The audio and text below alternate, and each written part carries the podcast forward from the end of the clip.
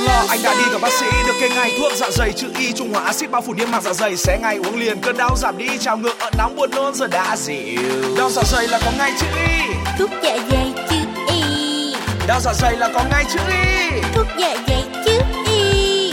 Thuốc dạ dày chữ y. Thuốc dạ dày chữ y. Thuốc dạ dày chữ y Ilman Gel thành phần amalgam 1 gram giúp trung hòa axit bao phủ niêm mạc dạ dày. Sản phẩm có bán tại các hiệu thuốc trên toàn quốc sản xuất bởi Yuhan Corporation Hàn Quốc phân phối bởi Đại Bắc Group. Liên hệ 1800 1125 không dùng Ilman Gel cho các bệnh nhân mẫn cảm với bất kỳ thành phần nào của thuốc. Đọc kỹ hướng dẫn sử dụng trước khi dùng. Ilman Gel thuốc dạ dày chữ y giảm nhanh cơn đau dạ dày. Tại Bỉm Sơn Thanh Hóa, nơi có vùng nguyên liệu được các chuyên gia Liên Xô trước đây đánh giá tốt nhất Việt Nam để sản xuất xi măng, công ty xi măng Lâm Sơn đã được đầu tư xây dựng và đưa vào hoạt động với 3 dây chuyền đồng bộ, công suất 10,5 triệu tấn một năm. Hệ thống dây chuyền trang thiết bị chính được cung cấp từ Cộng hòa Liên bang Đức và công nghệ sản xuất Nhật Bản. Từ đó, chúng tôi đã đưa ra thị trường các sản phẩm chất lượng cao và ổn định, đáp ứng nhu cầu đa dạng của khách hàng, giúp làm tăng độ dẻo của bê tông, tăng độ bền vững theo thời gian. Đặc biệt, sản phẩm luôn có cường độ phát triển vượt trội, giúp tiết kiệm lượng xi măng trong quá trình sử dụng. Đây chính là lời giải cho bài toán chất lượng và kinh tế, thực chất cũng là giải pháp tạo dựng uy tín và đẳng cấp cho các đơn vị thi công. Xi măng Long Sơn, xi măng của chất lượng và niềm tin. Xi măng Long Sơn tạo dựng mọi công trình.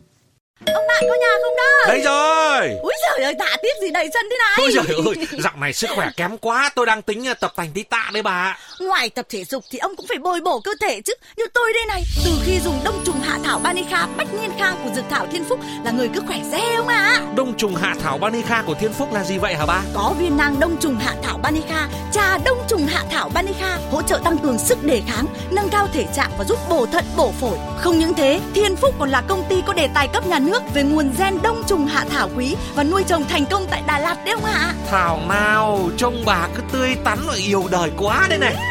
Tôi còn biết nhân dịp khai trương showroom tại Hà Nội, Nghệ An, Thành phố Hồ Chí Minh, Cần Thơ và ra mắt dòng sản phẩm mới. Thiên Phúc còn triển khai rất nhiều chương trình khuyến mại hấp dẫn nữa đấy. Thế hả bà? Thế thì tôi đi mua luôn đây. Này này này, sản phẩm có bán tại tất cả các showroom và hiệu thuốc trên toàn quốc đấy. Đông trùng hạ thảo Banica Bách Niên Khang, sản phẩm của công ty cổ phần Dược Thảo Thiên Phúc. Website dược thảo thiên phúc.vn, hotline 0914 00 1080. Sản phẩm này không phải là thuốc, không có tác dụng thay thế thuốc cho bệnh. Đầu xuân năm mới chúc bình an, chúc luôn tươi trẻ, chúc an khang, chúc sang năm mới nhiều tài lộc, công thành danh toại, chúc vinh quang. Vâng, vậy là xuân nhâm dần đã sang, nhãn hàng Vương Bảo của dược phẩm Thái Minh xin gửi lời chúc tới quý thính giả. Chúc mọi người sang năm mới dồi dào sức khỏe, an khang thịnh vượng, vạn sự như ý. Vương Bảo luôn là người bạn đồng hành trong hành trình bảo vệ sức khỏe tiên lưới tuyến cho các quý ông.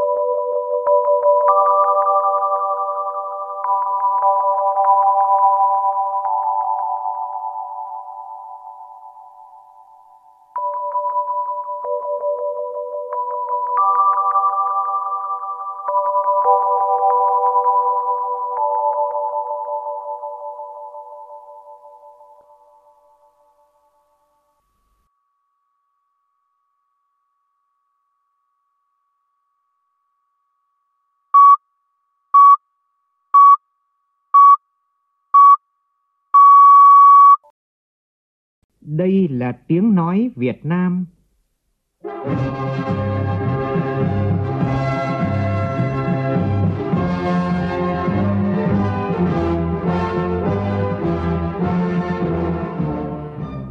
là tiếng nói Việt Nam phát thanh từ Hà Nội, thủ đô nước Cộng hòa xã hội chủ nghĩa Việt Nam.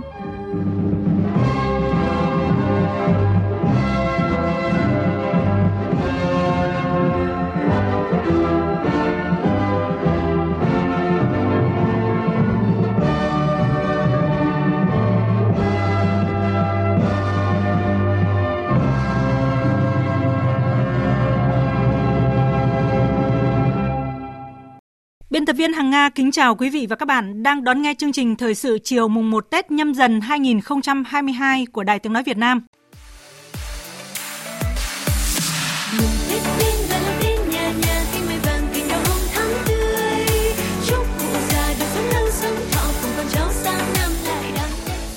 Thưa quý vị và các bạn, xuân là mùa khởi đầu tạo lập những giá trị tươi mới, mùa hội tụ muôn vàn giá trị khác biệt, tạo nên giá trị vĩnh hằng mang tên mùa xuân mà loài người không nguôi khát khao, mong đợi. Xuân nhâm dần đã tràn ngập trong mỗi ngôi nhà. Xin kính chúc mọi người, mọi nhà một năm mới tràn đầy niềm vui, hy vọng và thật nhiều khát vọng để đưa đất nước ta trở nên phồn vinh, hạnh phúc. Trong chương trình thời sự chiều nay, cùng với việc phản ánh không khí vui xuân đón Tết nhâm dần ở khắp nơi nơi, chúng tôi phản ánh khát khao kỳ vọng của đội ngũ doanh nhân và người lao động vào chương trình phục hồi nền kinh tế trong năm 2022 của chính phủ. Nguồn lực văn hóa, sức mạnh mềm của dân tộc trong phát triển đất nước bền vững và hội nhập quốc tế cũng được Bộ trưởng Bộ Văn hóa, Thể thao và Du lịch Nguyễn Văn Hùng đề cập trong chuyên mục trò chuyện với lãnh đạo bộ ngành địa phương. Trở về và khát vọng, bài viết của nhà báo Phạm Mạnh Hùng, Phó Tổng Giám đốc Đài Tiếng Nói Việt Nam, thôi thúc mỗi người trong chúng ta, hễ là người Việt Nam đều cần thể hiện khát khao mãnh liệt, làm cho đất nước được hùng cường, người dân được sống trong ấm no, hạnh phúc.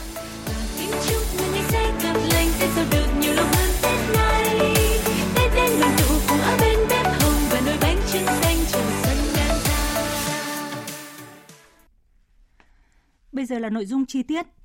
Sáng nay mùng 1 Tết nhâm dần, Chủ tịch nước Nguyễn Xuân Phúc thăm và chúc Tết các lực lượng vũ trang và một số địa phương tại thành phố Đà Nẵng.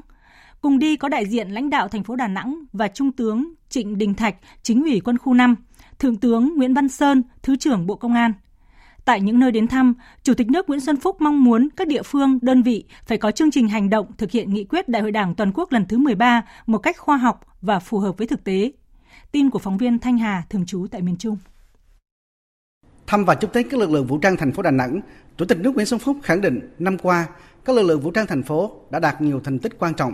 Năm 2021 là năm dịch bệnh COVID-19 diễn biến phức tạp, ảnh hưởng nặng nề đến các mặt kinh tế xã hội của thành phố. Tuy nhiên, Thành ủy, Ủy ban nhân dân thành phố Đà Nẵng đã có nhiều giải pháp sáng tạo, quyết liệt trong phòng chống dịch bệnh. Trong bối cảnh đó, các lực lượng vũ trang thành phố Đà Nẵng đã gương mẫu đi đầu trong công tác phòng chống dịch, giúp đỡ các hoàn cảnh khó khăn, chung tay cùng thành phố làm tốt công tác an sinh xã hội, từng bước kiểm soát dịch bệnh, khôi phục kinh tế. Những kinh nghiệm trong công tác phòng chống dịch, trong đó có vai trò tham mưu, tham gia tích cực của các lực lượng vũ trang thành phố Đà Nẵng đã góp phần mang lại những kết quả đáng kể. Thay mặt lãnh đạo Đảng, Nhà nước, Chủ tịch nước Nguyễn Xuân Phúc biểu dương và đánh giá cao những thành tích của các lực lượng vũ trang thành phố. Chủ tịch nước khẳng định sự phối hợp giữa ba lực lượng quân sự, công an, biên phòng thành phố Đà Nẵng rất chặt chẽ trong phong trào bảo vệ an ninh Tổ quốc, bảo đảm trật tự an toàn xã hội trên địa bàn. Các lực lượng luôn có sự phối hợp, phân công trách nhiệm rõ ràng, chặt chẽ. Mặc dù dịch bệnh diễn biến phức tạp, nhưng tình hình an ninh chính trị, trật tự an toàn xã hội luôn được giữ vững, đặc biệt là sự phối hợp giữa lực lượng vũ trang quân khu 5, các tỉnh lân cận đây là bài học cần phát huy hơn nữa trong năm 2022. Thay mặt lãnh đạo Đảng, Nhà nước, Chủ tịch nước Nguyễn Xuân Phúc chúc các lực lượng vũ trang thành phố năm mới gặt hái nhiều thành công. Chủ tịch nước khẳng định thành phố Đà Nẵng là địa bàn chiến lược bên bờ biển Đông, đề nghị các lực lượng vũ trang thành phố Đà Nẵng luôn luôn đề cao cảnh giác, xây dựng lực lượng vững mạnh, thực hiện tốt nghị quyết đại hội đảng toàn quốc lần thứ 13, nghị quyết lần thứ 22 Đảng bộ thành phố Đà Nẵng. Thành phố Đà Nẵng đã có cơ chế mới, đã có các nghị quyết mới, đã có những mô hình mới trong phát triển nhất là tiếp tục xử lý những vấn đề tồn tại bất cập để chúng ta xây dựng thành phố Đà Nẵng văn minh, hiện đại, hội nhập quốc tế sâu rộng, có mô hình tăng trưởng mới, có áp dụng những tiến bộ kỹ thuật mới trong các mặt, nhất là cuộc cách mạng 4.0 và trong việc quản trị thành phố. Từ từ thành trong thành phố trong bối cảnh ấy, tôi tin rằng các ông chí luôn luôn đi đầu để thực hiện các chủ trương của thành ủy, ủy ban nhân thành phố, của bộ công an, của bộ quốc phòng và cũng khu năm nhân dịp đầu xuân năm mới tôi xin chuyển lời thăm hỏi đến từng gia đình các đồng chí từng cán bộ chiến sĩ lực lượng vũ trang thành phố một lần nữa chúc các đồng chí sức khỏe, hạnh phúc và thành công. Xin cảm ơn các đồng chí. Cũng trong sáng nay, Chủ tịch nước Nguyễn Xuân Phúc thăm chúc Tết và nói chuyện với cán bộ, đảng viên quận ủy Hải Châu, quận trung tâm thành phố Đà Nẵng. Báo cáo với Chủ tịch nước, ông Vũ Quang Hùng, Bí thư quận ủy Hải Châu cho biết, quận đã thực hiện tốt các chỉ tiêu kinh tế xã hội trong năm qua. Nổi bật nhất là tỷ lệ xóa nghèo đạt 107% kế hoạch. Mục tiêu năm nay của quận Hải Châu là công tác chỉnh trang, tái thiết đô thị, phấn đấu xây dựng Hải Châu trở thành đô thị thông minh với nhiều đột phá mới. Chủ tịch nước Nguyễn Xuân Phúc mong muốn Hải Châu phải là quận đi đầu trong phong trào cách mạng của thành phố, bởi đây là quận trung tâm của thành phố, là nơi tập trung nhân tài, vật lực của thành phố, nhất là các thành phần trí thức, tôn giáo, các cơ sở thương mại, dịch vụ. Tôi tin rằng với những cái thành quả đạt được trong năm 2021, nhất là 22 các đồng chí phải có một chương trình hết sức cụ thể hơn nữa, những cái hành động thiết thực hơn nữa để Hải Châu vươn tầm cao mới, đáp ứng được cái nguyện vọng thành phố quận trung tâm nhất của thành phố Đà Nẵng chúng ta. Mà tôi tin rằng đây cũng là yêu cầu lớn của thành ủy của ủy ban nhân thành phố tôi tin rằng cấp ủy chính quyền và hệ thống chính trị của chúng ta trong quận Hải Châu sẽ không ngừng học tập phấn đấu hơn nữa để xứng đáng là trung tâm của thành phố Đà Nẵng đã được. Ngày mùng 1 Tết, mặc dù tiết trời giá rét, từ 6 giờ sáng, nhiều người dân đã có mặt tại quảng trường Ba Đình, thủ đô Hà Nội để theo dõi nghi lễ thượng cờ đầu tiên của năm mới nhâm dần. Bà con thành kính thắp hương tại khuôn viên Lăng Chủ tịch Hồ Chí Minh, Lễ thượng cờ vào mỗi sáng tại quảng trường Ba Đình lịch sử đã trở nên thân thuộc với mỗi người dân thủ đô. Đây là nghi lễ cấp quốc gia được thực hiện mỗi ngày lúc 6 giờ vào mùa hè và 6 giờ 30 phút vào mùa đông. Cũng sáng mùng 1 Tết nhâm dần hôm nay, các lực lượng vũ trang tỉnh Con Tum đã tổ chức lễ chào cờ chủ quyền tại cột mốc ngã ba biên giới Việt Nam, Lào, Campuchia.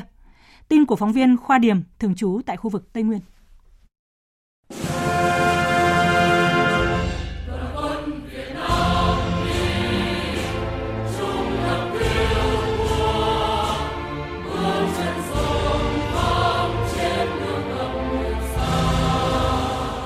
Lễ chào cờ chủ quyền tại cột mốc ngã ba biên giới Việt Nam Lào Campuchia vào sáng ngày mùng 1 Tết được Bộ Chỉ huy Quân sự tỉnh Con Tum, Bộ Chỉ huy Bộ đội Biên phòng tỉnh và cấp ủy chính quyền xã Pai huyện Ngọc Hồi tổ chức trang trọng, thể hiện tinh thần yêu nước, lòng tự hào, tự tôn dân tộc, ý chí quyết tâm của quân và dân trên địa bàn. Là biểu tượng của sự tin cậy, đoàn kết trong xây dựng biên giới hòa bình, hữu nghị, cột mốc ngã ba biên giới Việt Nam Lào Campuchia được khởi công xây dựng năm 2007 và hoàn thành đầu năm 2008 Cột mốc nằm trên đỉnh núi có độ cao hơn 1.000 mét so với mặt nước biển. Phía Việt Nam thuộc xã Pai, huyện Ngọc Hồi, tỉnh Con Tum, phía Lào là tỉnh Atapu và phía Campuchia là tỉnh Ratanakiri. Tại buổi lễ, dưới cờ Tổ quốc, Bộ Chỉ huy Quân sự tỉnh Con Tum, Bộ Chỉ huy Bộ đội Biên phòng tỉnh hứa quyết tâm hiệp lực, chung sức đồng lòng cùng cán bộ nhân dân trên địa bàn tỉnh hoàn thành tốt nhiệm vụ quản lý, bảo vệ toàn vẹn lãnh thổ, an ninh hơn 292 km đường biên giới quốc gia giáp nước bạn Lào và Campuchia, thực hiện tốt công tác phòng chống dịch COVID-19, và trong năm mới 2022 góp phần cung cấp ủy, chính quyền địa phương hoàn thành tốt các chỉ tiêu phát triển kinh tế xã hội, nâng cao đời sống nhân dân. Sau lễ chào cờ chủ quyền tại cột mốc ngã ba biên giới Việt Nam Lào Campuchia, Bộ Chỉ huy Quân sự tỉnh Con Tum và Bộ Chỉ huy Bộ đội Biên phòng tỉnh đã đến thăm chúc Tết, tặng quà cán bộ chiến sĩ đồn biên phòng cửa khẩu quốc tế Bờ Y và cán bộ nhân dân xã Bờ Y huyện Ngọc Hồi. Thăm kiểm tra, tặng quà, động viên các lực lượng tại các tổ chốt đang làm nhiệm vụ bảo vệ biên giới và phòng chống dịch COVID-19 Nói về việc chăm lo cho cán bộ chiến sĩ trên tuyến đầu Tổ quốc đón Tết vui xuân, Đại tá Lê Minh Chính, Chính ủy Bộ đội Biên phòng tỉnh Con Tum cho biết.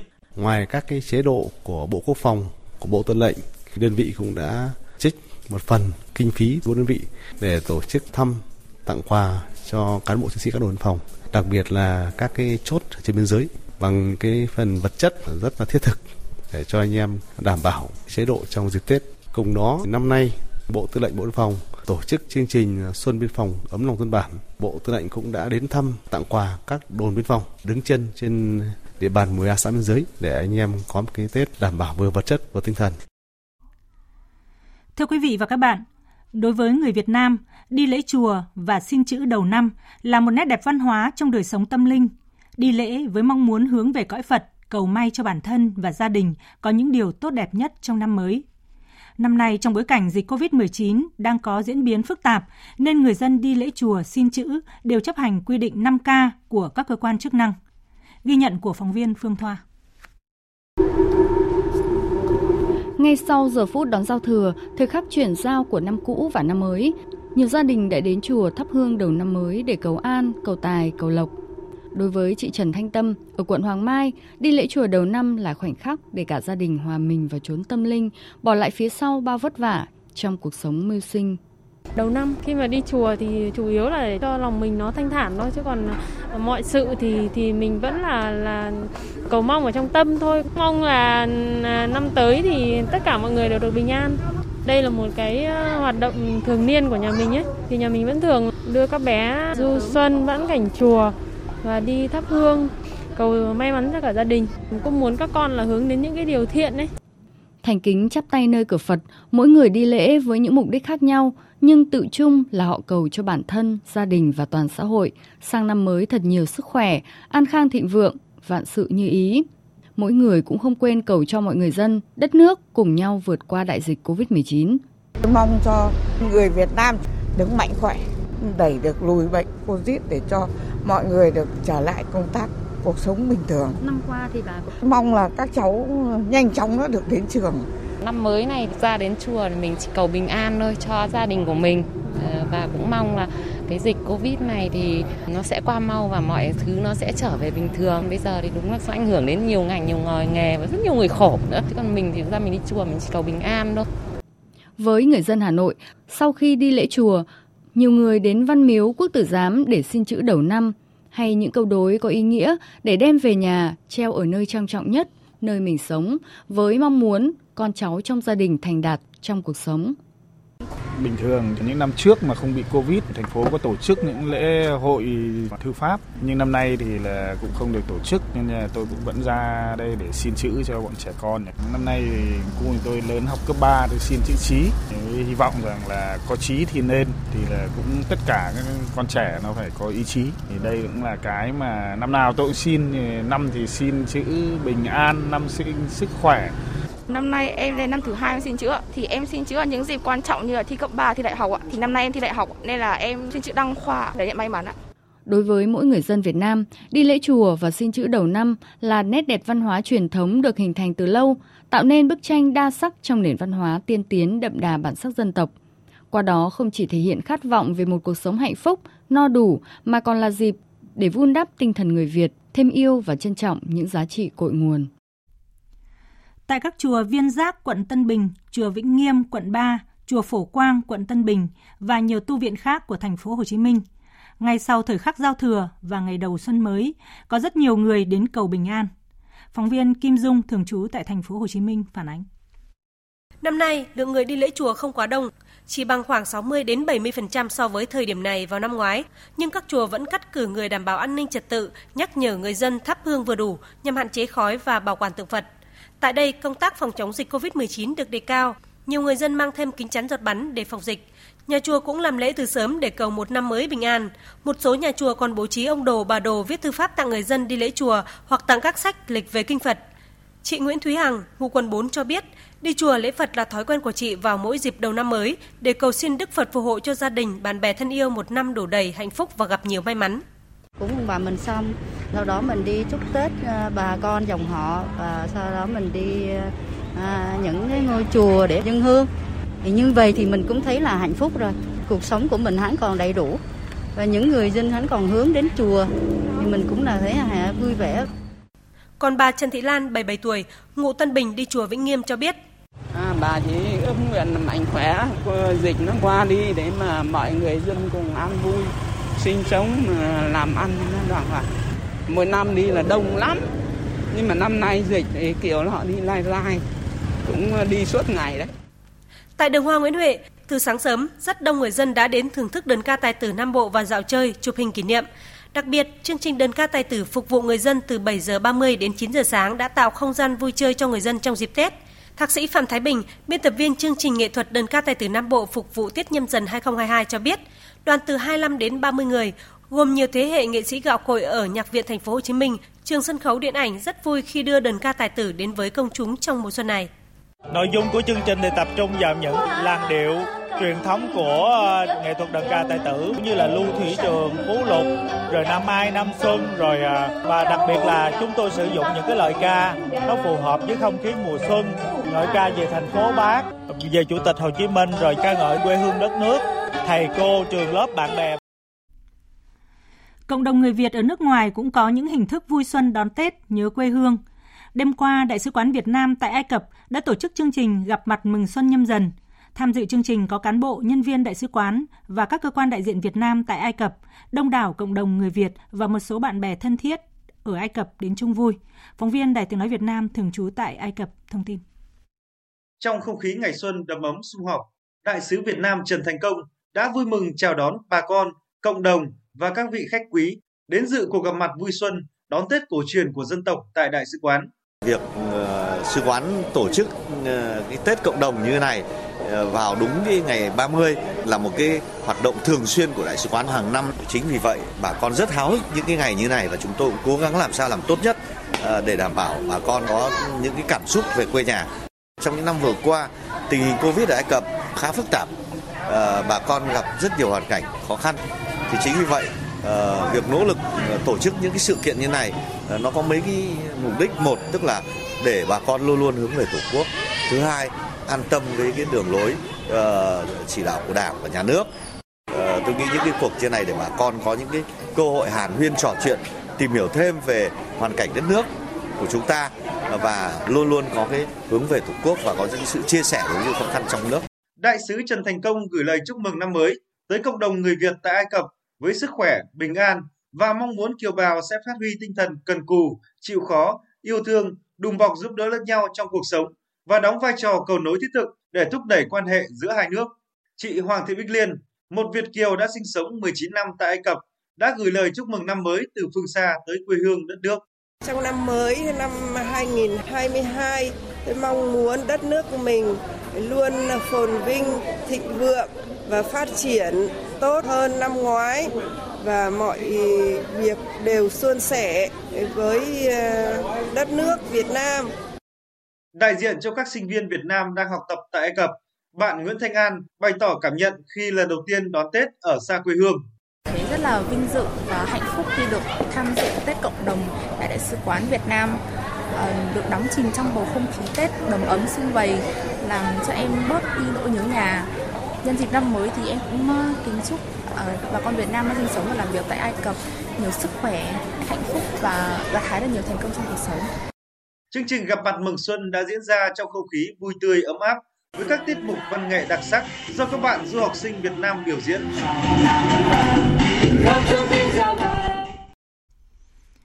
Hòa chung không khí đón giao thừa với đồng bào trong nước, đông đảo bà con người Việt đang sinh sống làm việc tại Lào cũng đến các ngôi chùa Việt tại thủ đô Viêng Chăn để đón năm mới, cầu mong đất nước phát triển, cuộc sống bình an, nhà nhà hạnh phúc.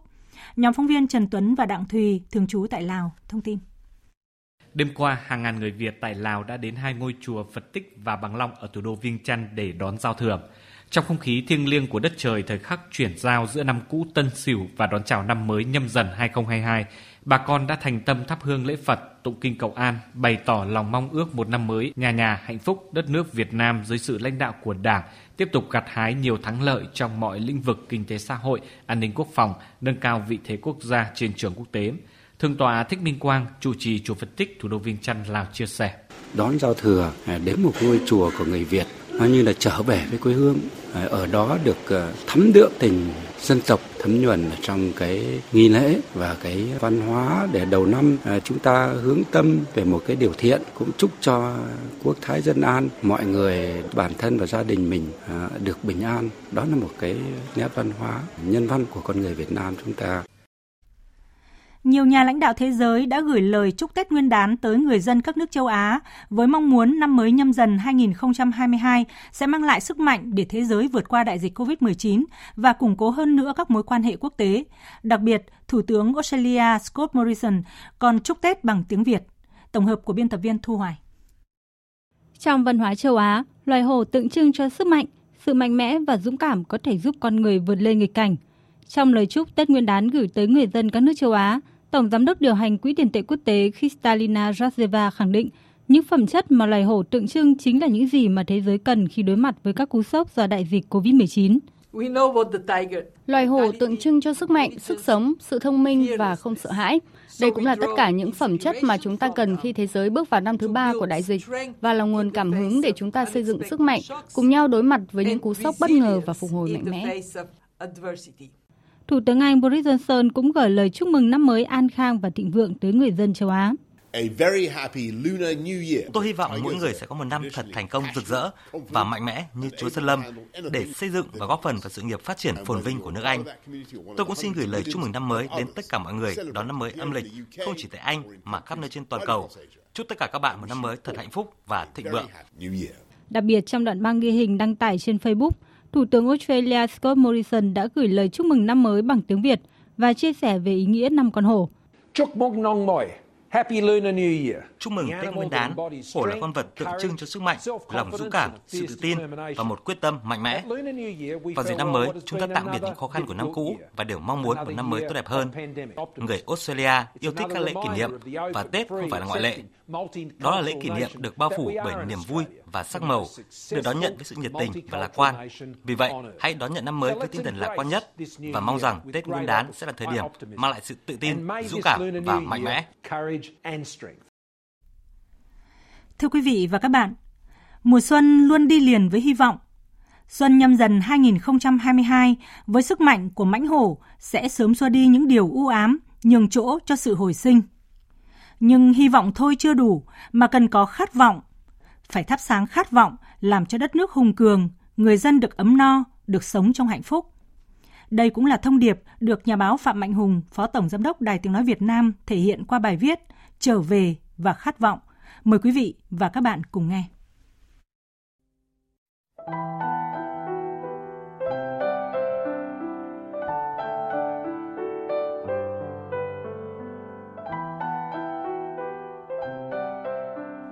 Đón xuân mới nhâm dần, chúng ta tĩnh tâm nhìn lại 365 ngày qua.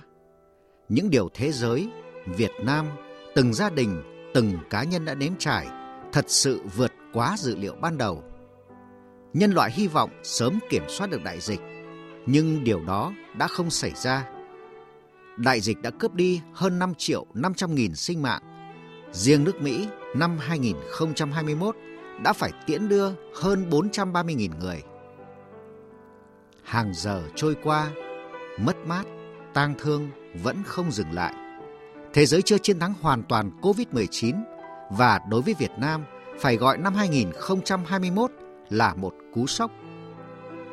Từ sau chiến tranh, đất nước chưa bao giờ trải qua những mất mát về nhân mạng lớn như thế. Một lễ tưởng niệm quốc gia dành cho những đồng bào, bác sĩ, chiến sĩ bị COVID-19 cướp đi sinh mạng được trang trọng tổ chức, nói lên nhiều điều. Những giọt nước mắt, những ngọn nến tưởng niệm sáng mong manh trong những ngõ nhỏ Sài Gòn nói lên nhiều điều. Đại dịch dạy loài người phải biết luôn sẵn sàng đối phó với những biến động diễn ra ngày càng dồn dập với tần suất và mức độ khó dự liệu hơn trước. Đại dịch dạy nhân loại phải biết thức tỉnh kịp thời và thay đổi. Không có gì là nhất thành bất biến, ngay cả cách đối phó với chính đại dịch. Đại dịch vừa đoàn kết thế giới nhưng cũng đồng thời chia rẽ thế giới, chia rẽ con người, đào sâu khác biệt giữa các quốc gia, dân tộc, xã hội. Cùng đoàn kết thống nhất, bắt tay nhau hành động hay tự mở những lối đi riêng khác biệt là bài toán về sự lựa chọn quốc gia hay cá nhân nào nắm quyền lực càng lớn thì kết quả hay hậu quả của sự lựa chọn càng lớn. Những lựa chọn quyết định sẽ luôn được đánh giá và phán xét. Với Việt Nam, năm Tân Sửu 2021 là năm thay đổi nhận thức và tâm thức. Đó là việc nhận thức lại cách đối phó với đại dịch, vốn đã mang lại thành công vang dội trong bảo vệ tính mạng, sức khỏe của nhân dân – đã không còn phù hợp nữa. Đó là việc nhìn ra những cơ hội bị bỏ lỡ để điều chỉnh chiến lược chống dịch. Thích ứng an toàn, kiểm soát linh hoạt hiệu quả là một phương châm ứng xử có lẽ không chỉ đúng với COVID-19.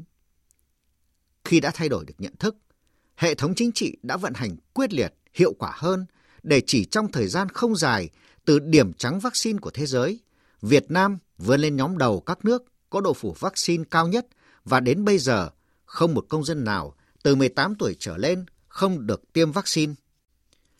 Kết quả ấy không chỉ từ bản lĩnh của những nhà lãnh đạo mà phải cần sự thống nhất nhận thức của dân. Dân nhận thức, dân thôi thúc, dân đồng lòng hành động mới tạo ra kết quả như vậy. Từ nền tảng của độ phủ vaccine rộng rãi, các hoạt động kinh tế, sinh kế của dân bắt đầu có dấu hiệu hồi phục. Tuy chậm hơn tốc độ hồi phục chung của kinh tế thế giới, nhưng là tín hiệu đầy hy vọng.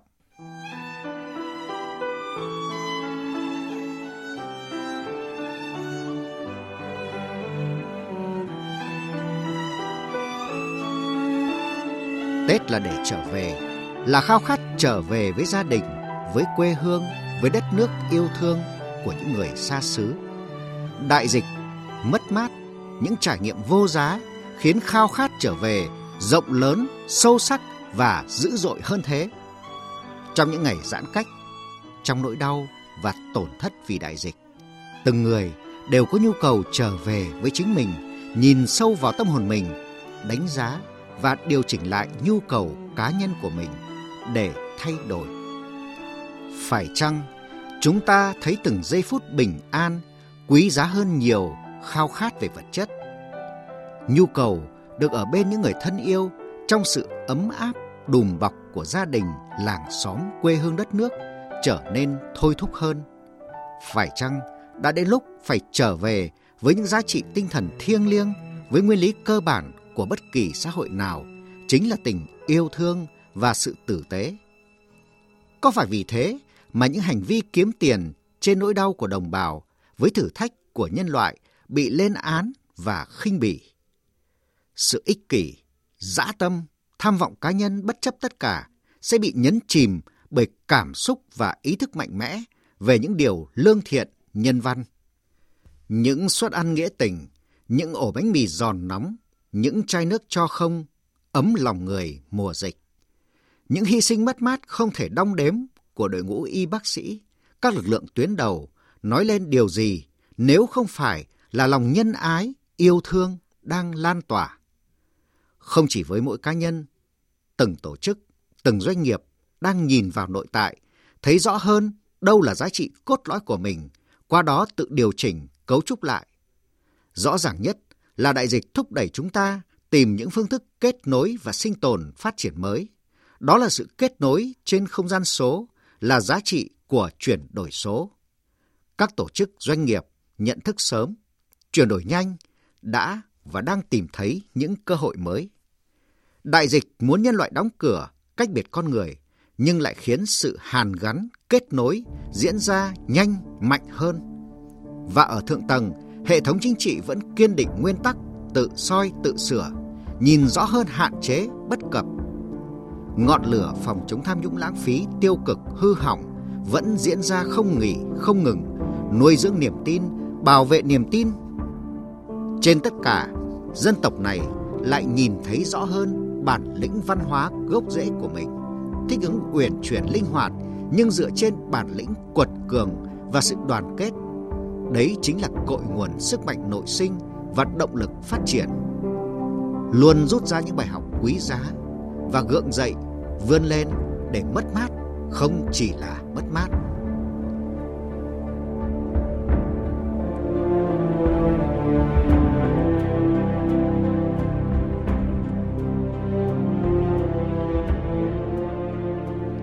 mùa xuân luôn đi liền với hy vọng.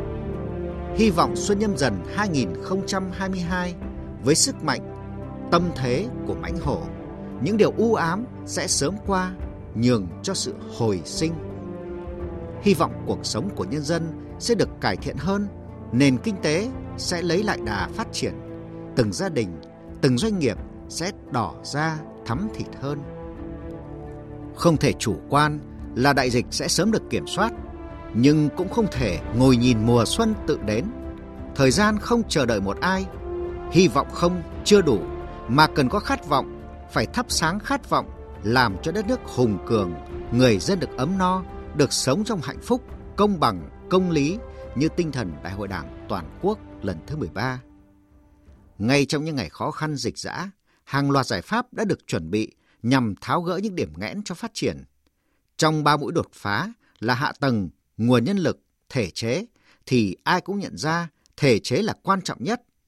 Thể chế do chúng ta tạo ra, nhưng do trình độ còn hạn chế mà thể chế luôn lạc hậu hơn thực tiễn, trở thành lực cản cho đổi mới, sáng tạo. Hoàn thiện thể chế không chỉ là tự tháo gỡ những vướng víu, rối rắm, cản trở những bước chạy vạn dặm. Hoàn thiện thể chế còn là việc hoàn thiện một hệ thống chính sách pháp luật có khả năng kiến tạo phát triển. Kỳ họp Quốc hội bất thường lần thứ nhất tổ chức ngay đầu năm 2022, ngoài một gói hỗ trợ phục hồi phát triển kinh tế xã hội 350.000 tỷ đồng lớn chưa từng có được thông qua, thì gói sửa đổi hàng loạt luật để đẩy nhanh tốc độ phát triển hạ tầng lại được kỳ vọng sẽ tạo ra những bước ngoặt nhằm đạt mục tiêu phát triển hệ thống đường cao tốc gấp 3 lần của 20 năm trước cộng lại. Không có quốc gia nào đạt được sự phát triển đột phá nếu thiếu hệ thống đường cao tốc hiện đại. Hạ tầng đồng bộ hiện đại là cao tốc dẫn đến phú cường. Hy vọng đất nước ta sẽ chứng kiến nhiều điều bất thường tốt lành như vậy để hạnh phúc, phồn vinh đến không chỉ theo mùa.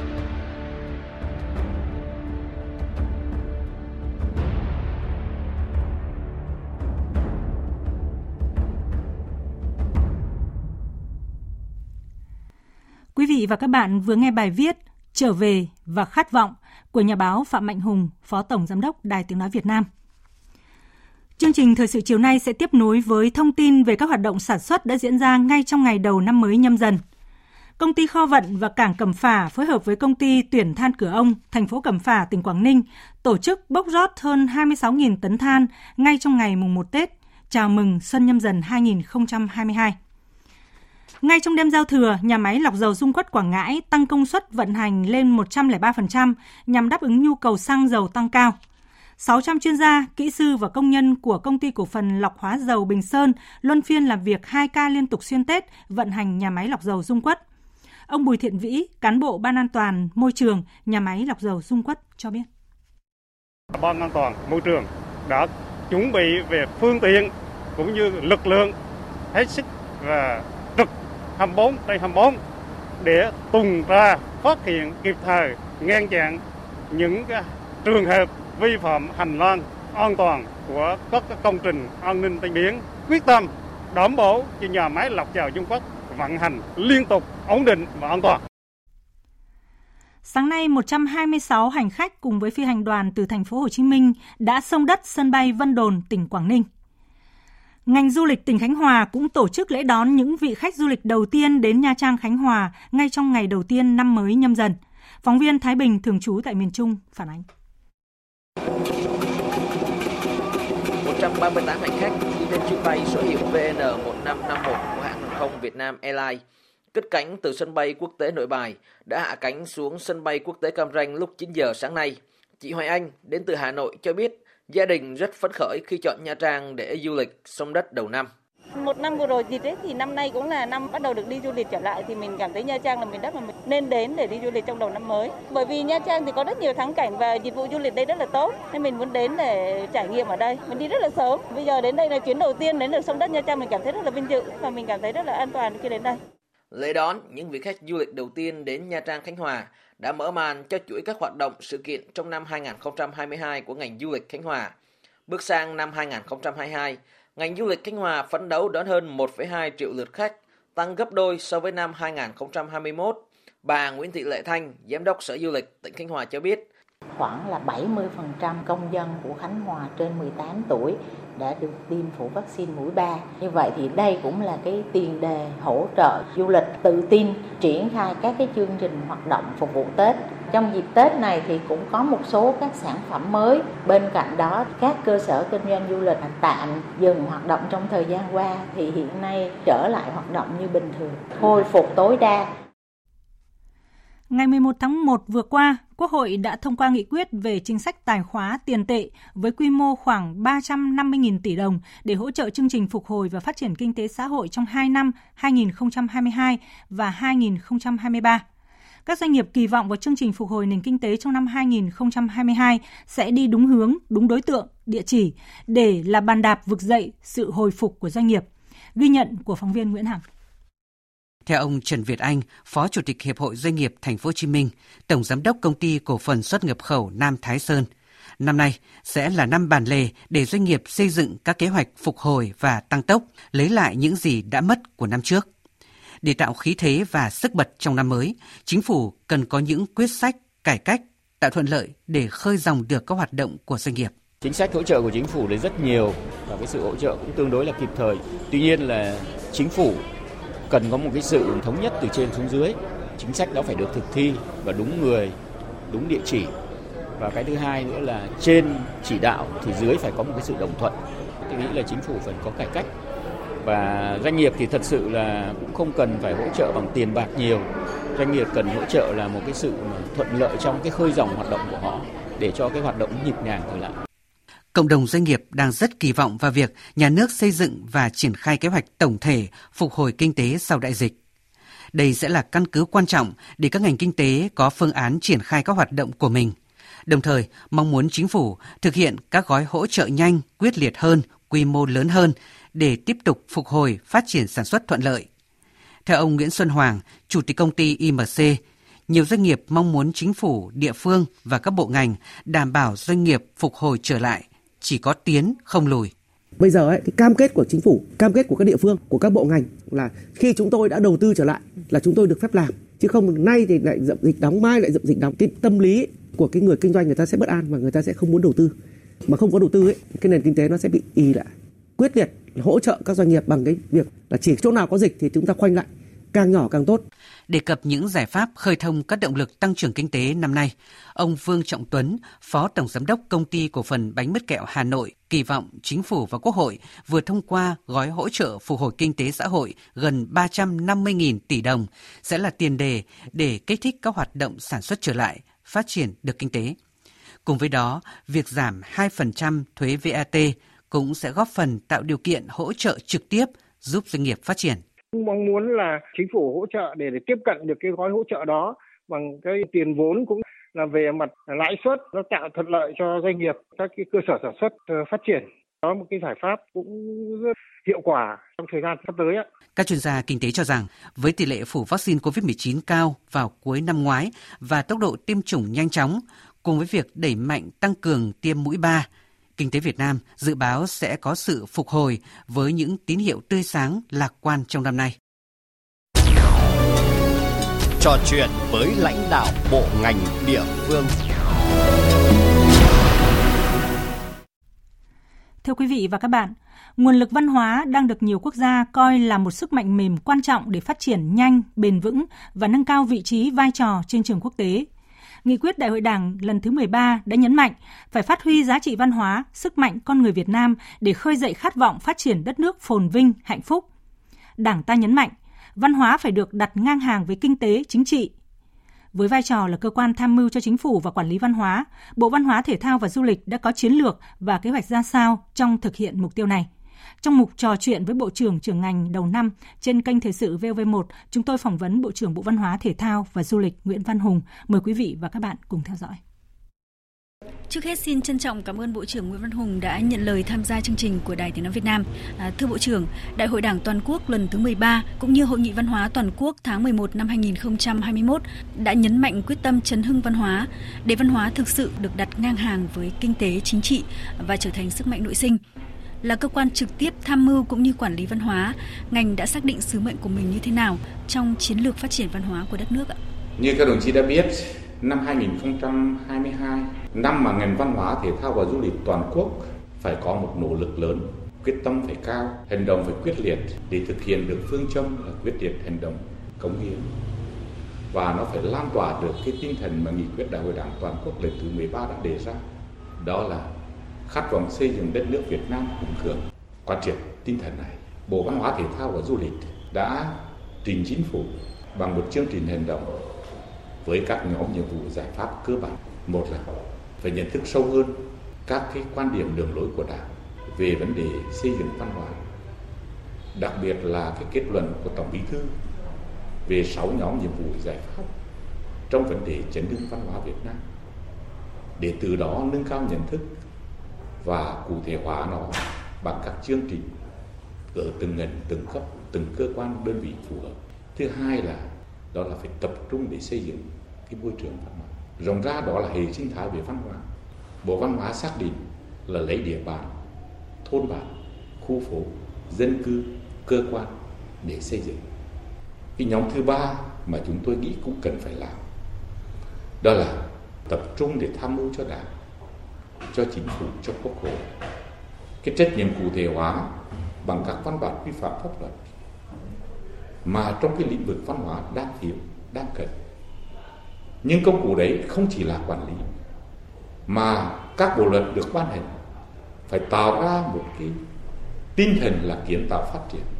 Và tôi nghĩ rằng với công việc trọng tâm nêu trên, cùng với cái quyết liệt trong chỉ đạo và đặc biệt là sự hưởng ứng tích cực của người dân hy vọng năm 2022 bức tranh về văn hóa của đất nước sẽ có thêm nhiều điểm sáng, có nhiều dấu ấn hơn năm 2020 Thưa Bộ trưởng, phát biểu tại Hội nghị Văn hóa Toàn quốc, Tổng bí thư Nguyễn Phú Trọng đã chỉ ra một trong những hạn chế yếu kém trong công tác quản lý văn hóa, đó là thiếu đội ngũ cán bộ văn hóa. À, vậy những hạn chế này sẽ được ngành văn hóa, thể thao du lịch nhận định và đưa ra những giải pháp nào để khắc phục trong thời gian tới? Trong công tác cán bộ thì có thể nói cũng rất khó, nhưng phải chú ý nhiều hơn nữa cái đội ngũ làm công tác văn hóa ở tại cơ sở để họ nắm bắt được chủ trương, họ triển khai và biết tham mưu đúng, tham mưu trúng cho cấp ủy và chính quyền để thực hiện được các chủ trương đường lối của Đảng, nhất là các cái chỉ đạo tổng bí thư về nhiệm vụ chấn hưng văn hóa. Vâng, được biết Bộ đang tập trung những đề án lớn như là đề án về xây dựng hệ giá trị Việt Nam, à, rồi phát triển công nghiệp văn hóa đến năm 2025, tầm nhìn đến năm 2030. Thưa Bộ trưởng, với những lĩnh vực trọng tâm và lớn như vậy thì ngành kỳ vọng vào những đột phá gì cho văn hóa đất nước về lâu dài? Trong chiến lược văn hóa mà vừa rồi Thủ tướng đã ban hành thì có xác định ba cái trụ cột. Và vì vậy mà ba trụ cột này phải được tiến hành một cách đồng thời. Trong đó chúng tôi cho rằng cái trụ cột đầu tiên là về thể chế. Thì như tôi vừa đề cập, đấy là chúng ta tiếp tục cụ thể hóa quan điểm đường lối của Đảng bằng các công cụ của pháp luật. Cái thứ hai là phải lường hóa nó lại bằng cái việc phát huy văn hóa bằng sức mạnh nội sinh và những đóng góp của nó văn hóa trong lĩnh vực kinh tế. Cho nên phải tập trung để xây dựng cái đề án về phát triển công nghiệp văn hóa ở các quốc gia khác, công nghiệp văn hóa, được ví như là một cái đóng góp tích cực của ngành kinh tế của họ. Và đó chính là sự phát triển rất bền vững. Họ đạt được cả hai mục tiêu, vừa quảng bá cái văn hóa của quốc gia họ, của đất nước họ ra với bạn bè quốc tế. Và họ cũng mang lại những giá trị kinh tế đích thực. Vậy Việt Nam chúng ta có làm được không? Tôi nghĩ là sẽ làm được. Tất nhiên không phải ngày một ngày hai. Vì vậy mà trong đề án sắp tới chúng tôi đang chỉ đạo đó là cũng quan điểm tiếp cận theo những lĩnh vực chúng ta có lợi thế để tập trung cho một số ngành, một số lĩnh vực. Cũng một ví dụ mà các bạn đã thấy. Nói về điện này, Việt Nam có phong cảnh rất là đẹp. Chúng ta có những loại hình nghệ thuật độc đáo, đặc sắc mà các quốc gia không có chúng ta bồi dưỡng, chúng ta xây dựng, chúng ta đưa các môn nghệ thuật này ra, biểu diễn ở nước ngoài. Vừa quảng bá hình ảnh vừa quảng bá văn hóa, lại vừa thu được ngân sách ngoại tệ và bổ sung cho cái hoạt động để bồi dưỡng lại, tôn tạo lại cái giá trị loại hình. Từ những ví dụ nhỏ để chúng ta nghĩ đến một cái đề án lớn và cũng theo phương pháp này thì chúng ta sẽ xây dựng một cái chiến lược phát triển công nghiệp văn hóa đi vào thực chất, phát huy được thế mạnh của từng ngành mà chúng ta phải tính toán đến. Những gì mà thị trường văn hóa thế giới đang cần ở Việt Nam và tiếp cận như thế thì hy vọng là đến cuối nhiệm kỳ, ngành công nghiệp văn hóa sẽ đóng góp vào tăng trưởng 7% GDP mà như tinh thần nghị quyết và chiến lược văn hóa đã đề ra. Vâng, một lần nữa xin được cảm ơn Bộ trưởng Văn hóa Thể thao Du lịch Nguyễn Văn Hùng đã tham gia chương trình của Đài Tiếng Nói Việt Nam. Và chúng tôi cũng xin được giới thiệu là trong chương trình thời sự chiều mai mùng 2 Tết nhâm dần, Ủy viên Bộ Chính trị, Bí thư Thành ủy Hà Nội Đinh Tiến Dũng sẽ tham gia chuyên mục trò chuyện với lãnh đạo bộ ngành địa phương của Đài Tiếng nói Việt Nam với nội dung đưa thủ đô phát triển nhanh và bền vững theo hướng đô thị xanh, thành phố thông minh, hiện đại, có sức cạnh tranh cao.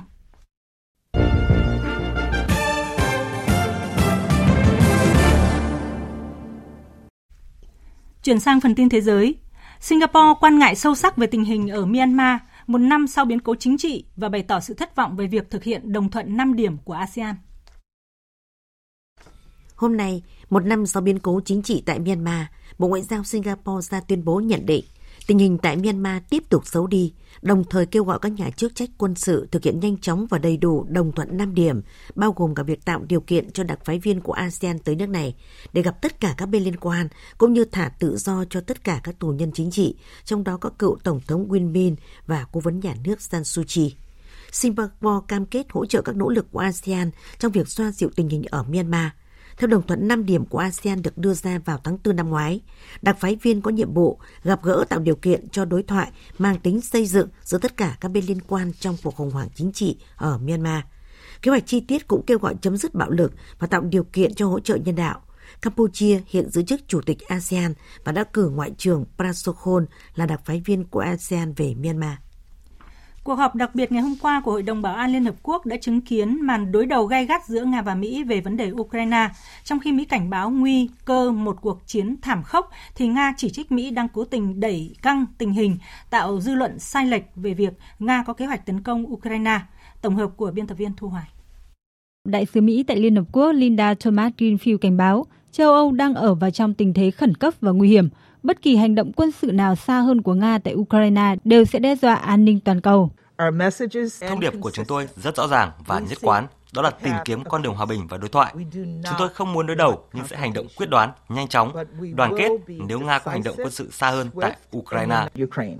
Về phần mình, đại sứ trưởng phái đoàn Nga tại Liên Hợp Quốc Vasily Nebenzia cáo buộc Mỹ và các đồng minh đang cố tình thổi phồng mối đe dọa về chiến tranh, bất chấp việc Moscow nhiều lần tuyên bố không có kế hoạch hay ý định can dự quân sự ở Ukraine. Thay vì chỉ trích Nga, Mỹ cần hối thúc Ukraine thực thi các điều khoản có trong thỏa thuận hòa bình Minsk. Các đối tác phương Tây nói về sự cần thiết phải xuống thang căng thẳng, nhưng họ lại khởi đầu bằng cách làm nóng tình hình với lời lẽ gây hấn, kích động leo thang. Thảo luận về nguy cơ chiến tranh, tự thân nó đã là hành động gây hấn. Chính Mỹ đang kêu gọi chiến tranh. Sau khi phiên thảo luận mở kết thúc, Nhà Trắng một lần nữa lên tiếng kêu gọi Nga giải quyết bất đồng qua con đường ngoại giao. Mỹ và đồng minh sẽ tiếp tục can dự thiện chí nếu như Nga thực lòng muốn xử lý quan ngại an ninh qua đối thoại. Nhưng nếu lựa chọn can dự quân sự ở Ukraine, Nga sẽ phải gánh chịu những đòn trừng phạt trả đũa mạnh mẽ. Các số liệu kinh tế vừa được công bố cho thấy nền kinh tế các nước thuộc khu vực đồng tiền chung châu Âu Eurozone trong năm qua đã tăng trưởng mạnh trở lại và đạt quy mô như cuối năm 2019, thời điểm trước khi diễn ra đại dịch COVID-19. Phóng viên Quang Dũng thường trú tại Pháp theo dõi khu vực Tây Âu đưa tin. Tăng trưởng bình quân của khu vực đồng tiền chung châu Âu Eurozone đạt mức 5,2% trong năm 2021. Đây là con số được đưa ra sau khi lần lượt các quốc gia thành viên khu vực đồng tiền chung công bố số liệu kinh tế năm 2021. Dẫn đầu với tăng trưởng của khu vực đồng tiền chung Eurozone nói riêng và châu Âu nói chung là Pháp, với tỷ lệ tăng trưởng đạt mức 7% trong năm 2021. Đây cũng là mức tăng trưởng tổng sản phẩm quốc nội cao nhất mà nước Pháp đạt được trong suốt 52 năm qua.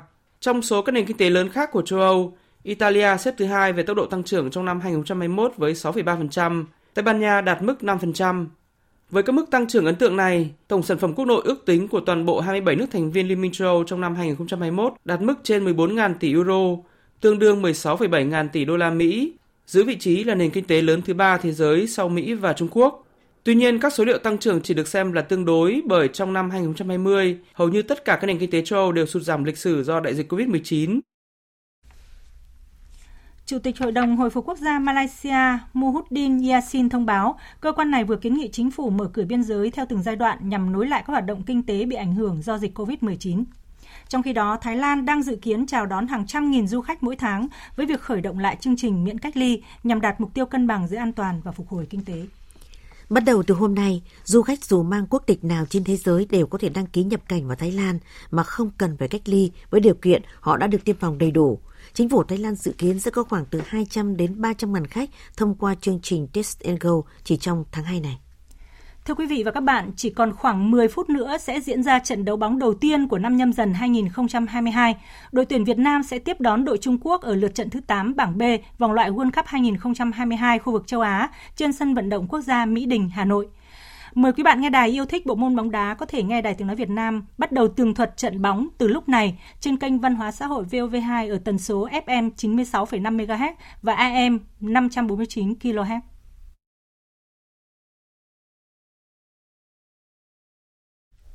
Còn bây giờ chúng tôi xin tiếp tục chương trình thời sự chiều nay với các tin tức thể thao và thời tiết đáng chú ý.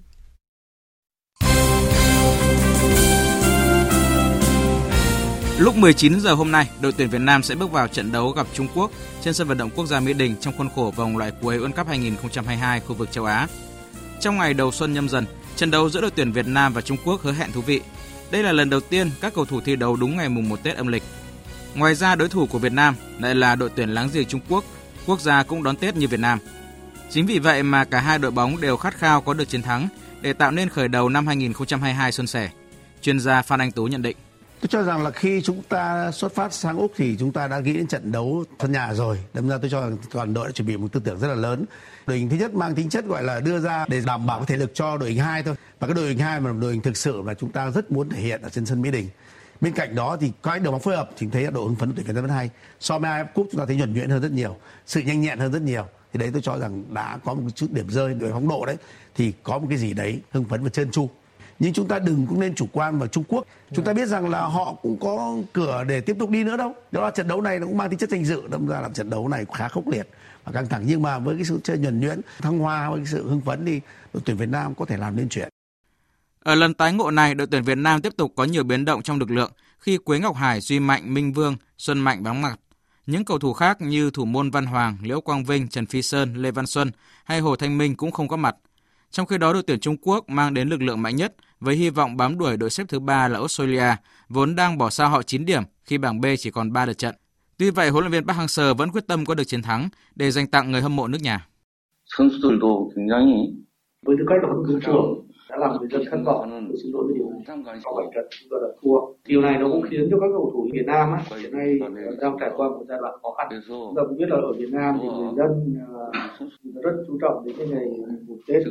Hiện nay tôi và các cầu thủ đã chuẩn bị. Và dân Việt Nam hiện nay đang rất chờ đợi trận đấu này. tôi cũng cầu thủ quyết tâm làm thế nào để chúng ta có thể thắng được.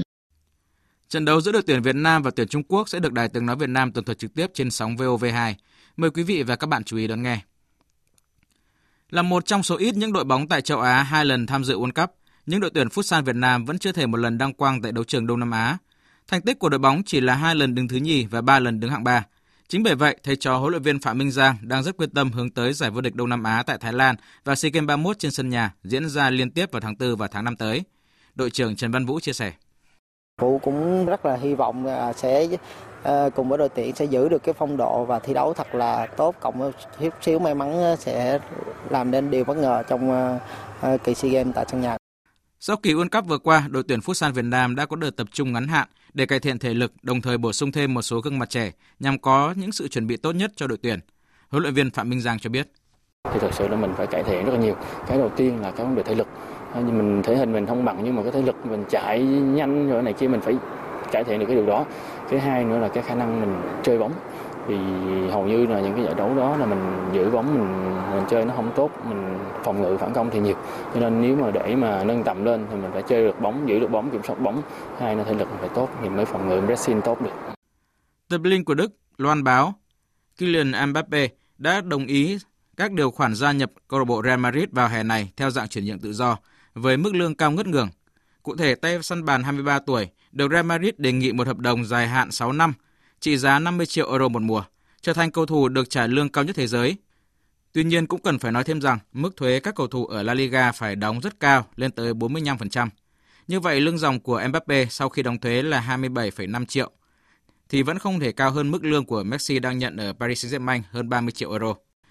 Thương vụ Mbappe gia nhập Real Madrid sẽ không được xác nhận cho đến khi Paris Saint-Germain và Kệt Kiên Trắng đấu xong hai trận vòng 1/8 Champions League diễn ra vào 3 giờ sáng ngày 16 tháng 12 và 3 giờ sáng ngày 10 tháng 3.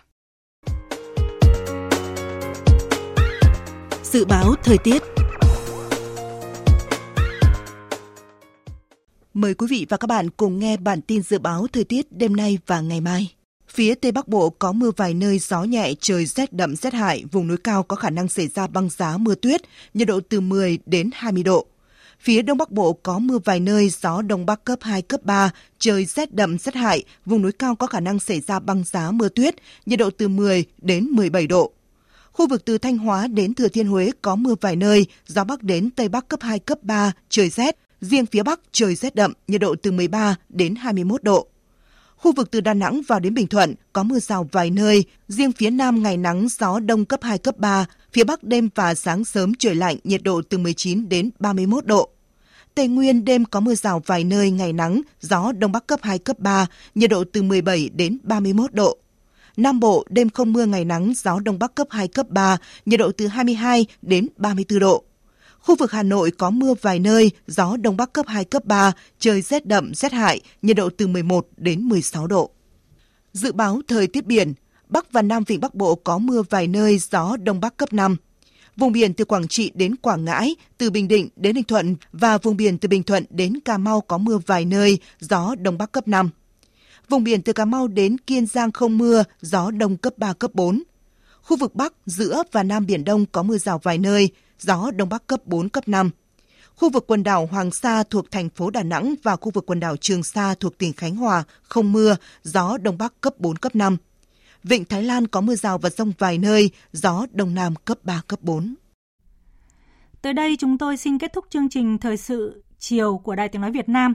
Chương trình do các biên tập viên Hằng Nga, Hải quân biên soạn với sự tham gia của phát thanh viên Phượng Minh, kỹ thuật viên Việt Thái, chịu trách nhiệm nội dung Hoàng Trung Dũng. Từ đêm trường nô lệ đến một nước độc lập tự do.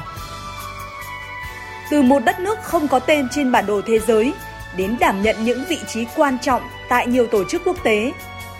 Từ sau những đổ nát chiến tranh, vươn lên thành một quốc gia đang phát triển, điểm đến về đầu tư du lịch của thế giới.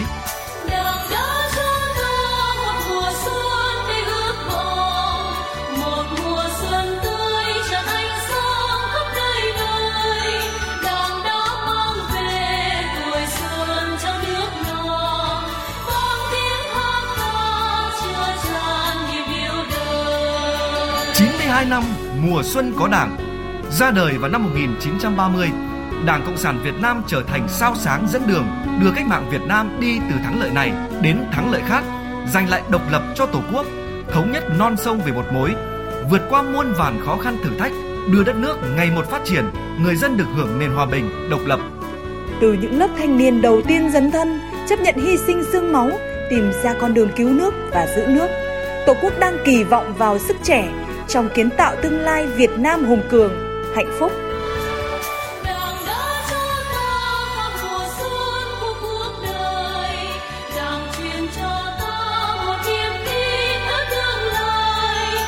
Một năm bắt đầu bằng mùa xuân.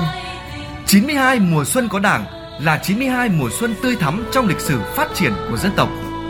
Chào mừng kỷ niệm 92 năm thành lập Đảng Cộng sản Việt Nam, mừng Đảng, mừng Xuân nhâm dần Đài Tiếng Nói Việt Nam thực hiện chương trình giao lưu nghệ thuật chính luận Mãi mãi là sao sáng dẫn đường. Chương trình được phát sóng trực tiếp vào 20 giờ ngày 12 tháng 2 năm 2022 trên các kênh truyền hình VOV TV, VTC1, VTC3, phát thanh VOV1, VOV2, VOV3 và trực tuyến trên các báo điện tử vov.vn, VTC News và hệ thống nội dung số VOV Live của Đài Tiếng Nói Việt Nam. 2 năm, 5 năm, 7 năm hay 10 năm tù là những bản án nghiêm khắc đã được dành cho các đối tượng có hành vi buôn bán động vật hoang dã. Pháp luật Việt Nam ngày một nghiêm khắc hơn với tội phạm về buôn bán động vật hoang dã. Đừng buôn bán và sử dụng động vật hoang dã để phải vướng vào vòng lao lý. Thông báo các vi phạm về động vật hoang dã tới đường dây nóng của Trung tâm Giáo dục Thiên nhiên ENV 1800 1522.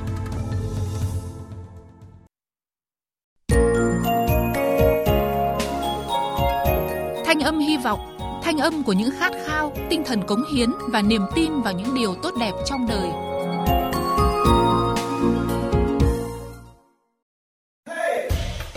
Đài truyền hình kỹ thuật số VTC trân trọng giới thiệu chương trình nghệ thuật chào năm mới nhâm dần 2022 xuân hạnh phúc Tết sẻ chia. Với những chương trình nghệ thuật đặc biệt, những gương mặt chính khách, doanh nhân, nghệ sĩ nổi tiếng cùng những câu chuyện đầy hứng khởi. Xuân hạnh phúc Tết sẻ chia phát sóng liên tục từ 6 giờ ngày 31 tháng 1 tức 30 Tết đến 24 giờ ngày 3 tháng 2 tức mùng 3 Tết trên các kênh sóng của đài truyền hình kỹ thuật số VTC và các nền tảng ứng dụng mạng xã hội của VTC Nào. Thưa quý vị và các bạn, mỗi khi hoa đào khoe sắc thắm, mưa xuân phơi phới bay cũng là lúc các chiếu trèo quê lại rộn ràng tiếng trống, phách và mượt mà các giai điệu đón xuân. Trèo ăn sâu vào tâm thức người dân hàng trăm năm nay để cứ mỗi độ xuân về ở các làng